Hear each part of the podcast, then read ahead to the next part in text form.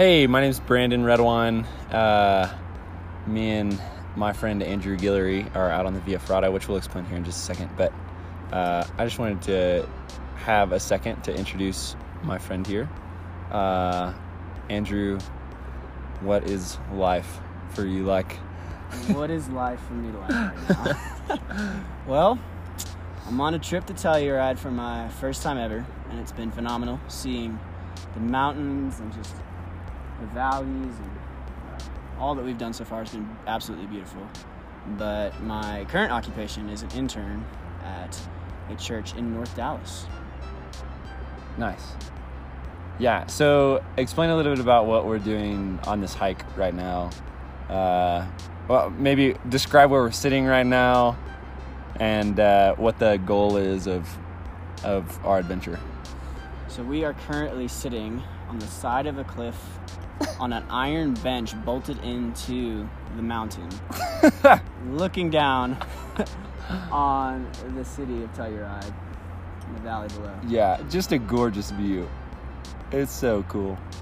For sure.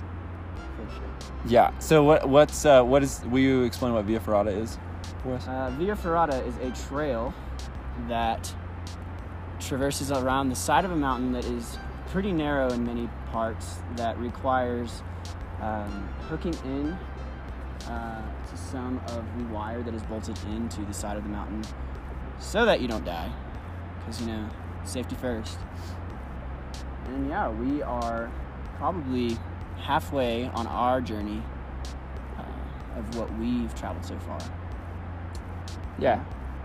Yeah, absolutely. Uh, and and describe like this this trip to Telluride. Is it like what are, what are we doing here? Who's here with us? Uh, we are just here on vacation, enjoying uh, creation and enjoying the company of some great lifelong friends that we have made. Uh, unfortunately, they were too chicken to join us on this journey, So they're still sleeping so back at the house. th- they're doing their own thing. Yeah. But we decided to go for it, and we'll see if I hold up. Hmm. That's awesome. Um, if if you could describe like one way you've seen Jesus at work in like in creation, in in the community this past week, um, being together with buddies, what what would you say? Um, so one of the things I've been just praying through this week is um,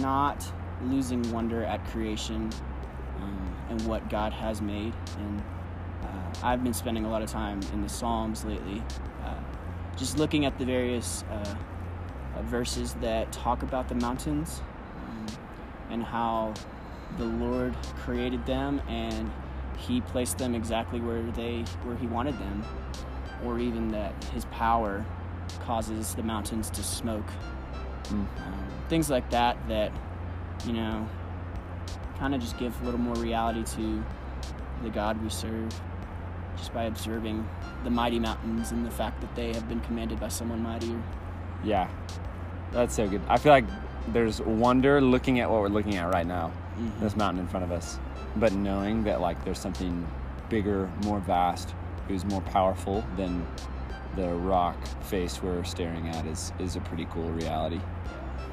Any particular psalm that has stuck out to you?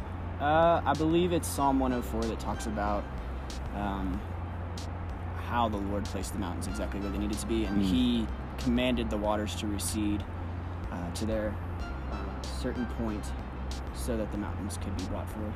Yeah, that's good. So good. Awesome. Well, we're gonna get on with our climb. Finishing the Via Ferrata. We have the main event coming up. So, until next time.